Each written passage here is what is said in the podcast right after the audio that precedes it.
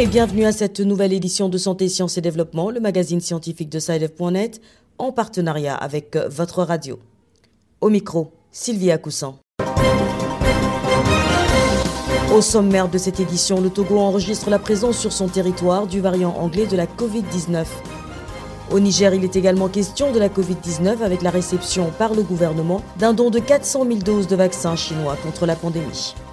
Au Cameroun, c'est le choléra qui fait parler de lui à Douala où une dizaine de cas et un mort ont été enregistrés. Prompte réaction des autorités à travers le lancement d'une deuxième campagne de vaccination. À travers la rubrique Kesako, nous irons cette semaine au Burkina Faso où nous évoquerons les grossesses précoces et leurs risques éventuels sur la santé. Et puis l'agenda scientifique de la semaine, ce sera comme d'habitude en fin d'édition.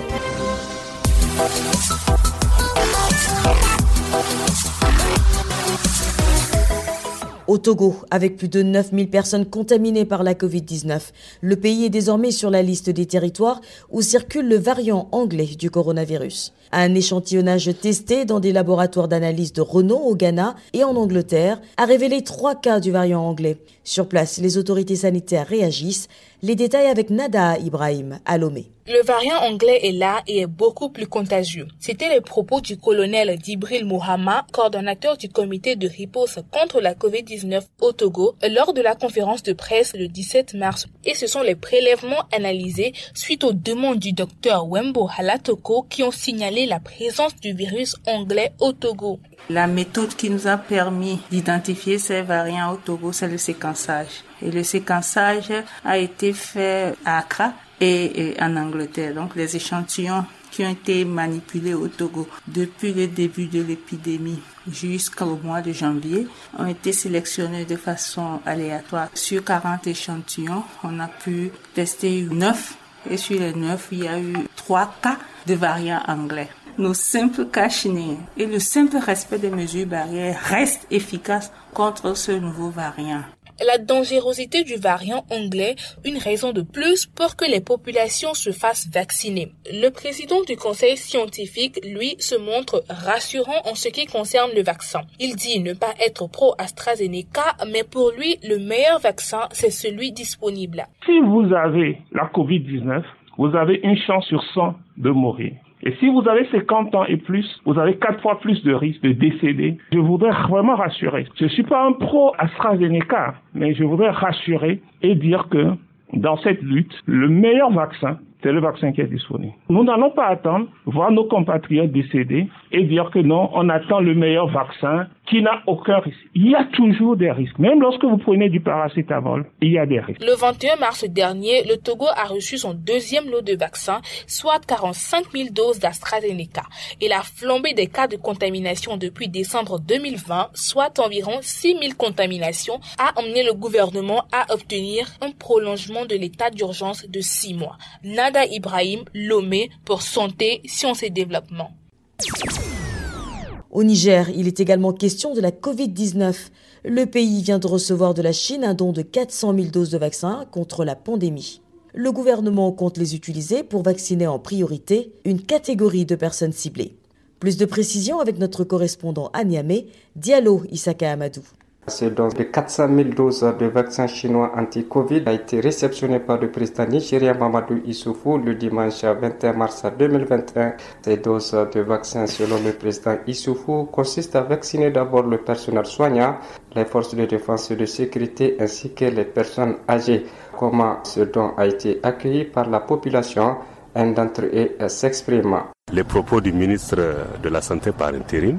La chronologie de vaccination, je pense que c'est aussi bon parce qu'on parle des forces de défense et de sécurité, des agents de santé, des personnes d'un certain âge. Je crois que pour un début, il faut ça. Sauf que nous attendons encore parce que le Niger fait quand même autour de 21 voire 22 millions d'habitants.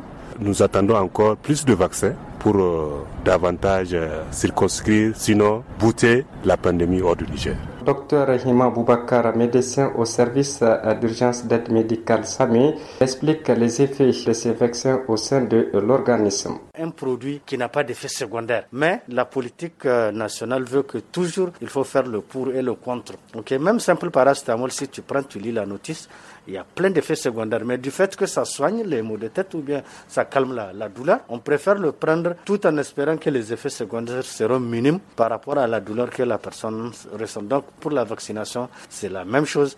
Il n'y a pas un vaccin anodin qui n'a pas d'effet secondaire sur notre organisme parce que c'est un corps étranger qu'on injecte en nous. Il faut que tout le monde comprenne ça. Vraiment, nous pensons que c'est une bonne chose si le gouvernement peut trouver la quantité qu'il faut pour sécuriser tout le monde. Et aussi nous, les agents de santé, pour nous protéger, pour que dans notre travail, il ne faut pas qu'on n'arrive pas à satisfaire la population par rapport à sa demande de prise en charge. Diallo Issa Kamadou, Niamey pour Santé, Sciences et Développement.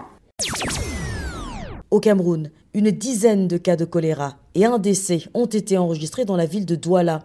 En réponse, les autorités sanitaires lancent par précaution une deuxième campagne de vaccination. Suivons le reportage de Régine Gondjon.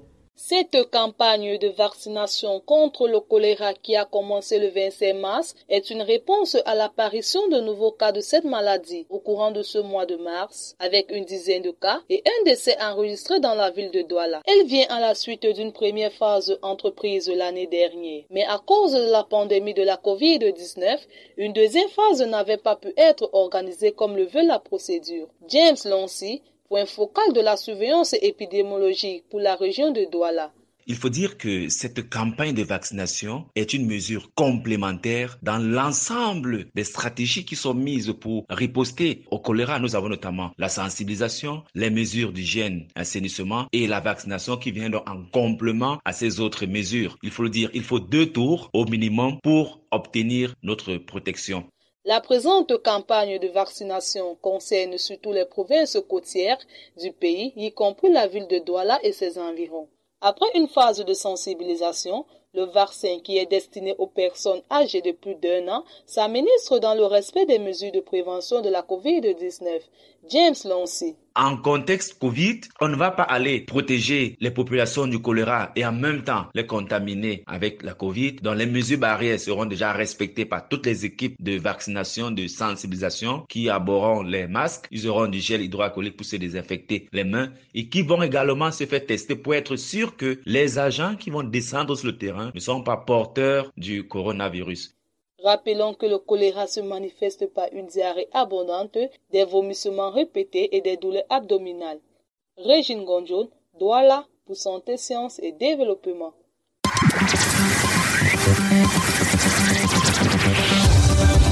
Kesago, qu'est-ce que c'est? Vos questions à la rédaction, les réponses de nos experts.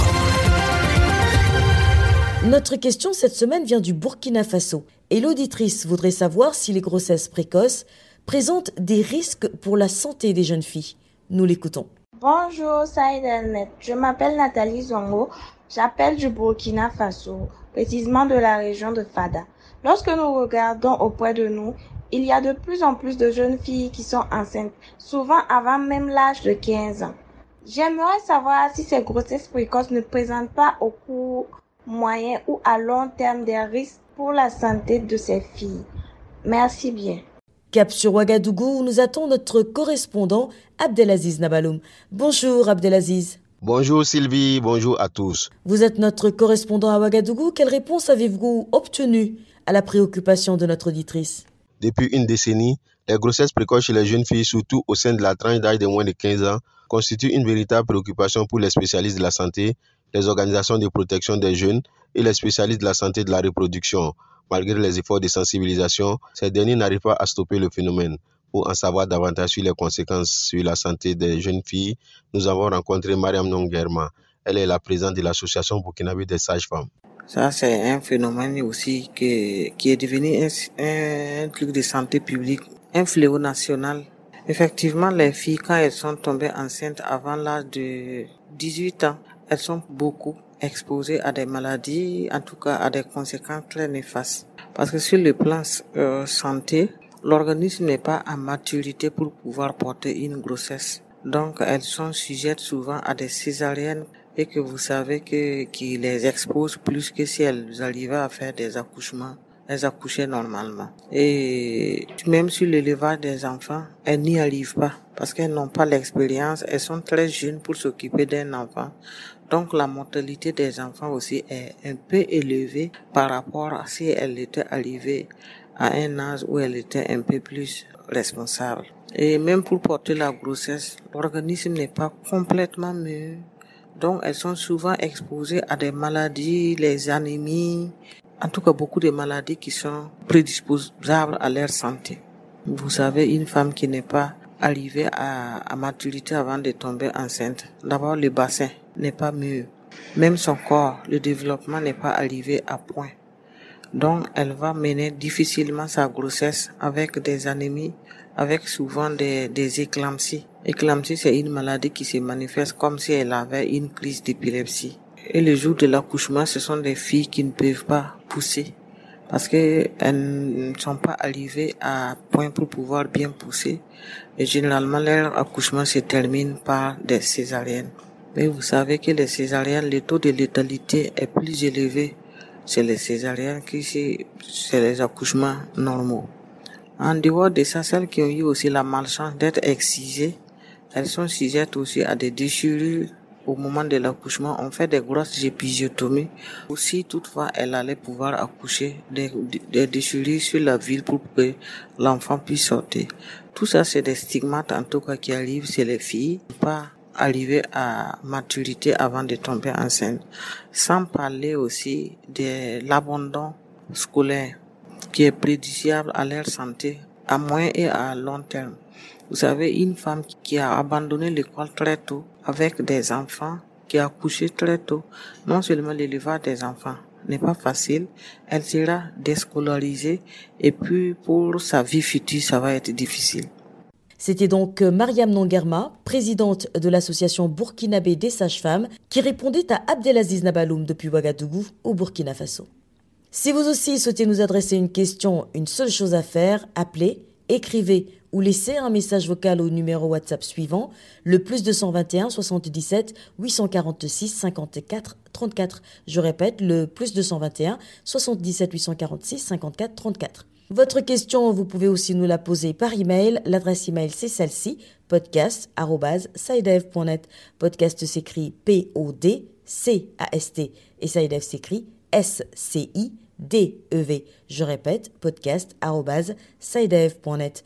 Vos questions et commentaires sont attendus à ces différentes adresses à tout moment de la journée. Place maintenant à l'agenda scientifique de la semaine avec Bilal Tairou. Bonjour Bilal. Bonjour à tous, c'est un plaisir de vous retrouver dans cette dernière partie de Santé, Sciences et Développement. Alors nous sommes impatients de découvrir les événements scientifiques que vous avez retenus pour cette semaine. Cette semaine à l'agenda marque en premier lieu un atelier virtuel de lancement d'un projet du CRDI sur la COVID-19 au Sahel. Le projet est implémenté par le CORAF, le Conseil ouest et centrafricain pour la recherche et le développement agricole, il permettra d'évaluer l'impact de la pandémie sur les populations du Sahel. La date de l'atelier de lancement est fixée au 31 mars 2021. Ensuite, marquons la journée mondiale de la santé, célébrée le 7 avril 2021 pour un monde plus juste et en meilleure santé. C'est autour de ce thème que l'édition 2021 sera articulée. Comme la pandémie de Covid-19 l'a montré, certaines personnes sont en meilleure santé et ont plus facilement accès aux services de santé que d'autres uniquement du fait des conditions dans lesquelles elles naissent, grandissent, vivent, travaillent et vieillissent, indique l'OMS qui précise au passage que les détails de cette journée seront communiqués bientôt. Je vous invite donc à garder un œil sur le site de l'OMS, le www.who.int. Et à partir du 24 avril, notons que la semaine mondiale de la vaccination sera lancée par l'OMS. Il y aura plusieurs séries d'activités, de webinaires et surtout de sensibilisation autour de la brûlante question de la vaccination par ce temps de Covid-19. Voilà, ce sera tout pour cette semaine, Sylvie. Merci Bilal. Mesdames et messieurs, c'est la fin de cette édition de Santé, Sciences et Développement. Merci de l'avoir suivi. Rendez-vous la semaine prochaine pour une nouvelle édition, même heure, même fréquence. D'ici là, portez-vous bien. Cette émission est disponible en podcast sur le site sidev.net/fr. Cette émission a été réalisée sur financement du CRDI, le Centre de recherche pour le développement international, un organisme public canadien. Le CRDI investit dans le savoir, l'innovation et les solutions afin d'améliorer les conditions de vie dans les pays en développement.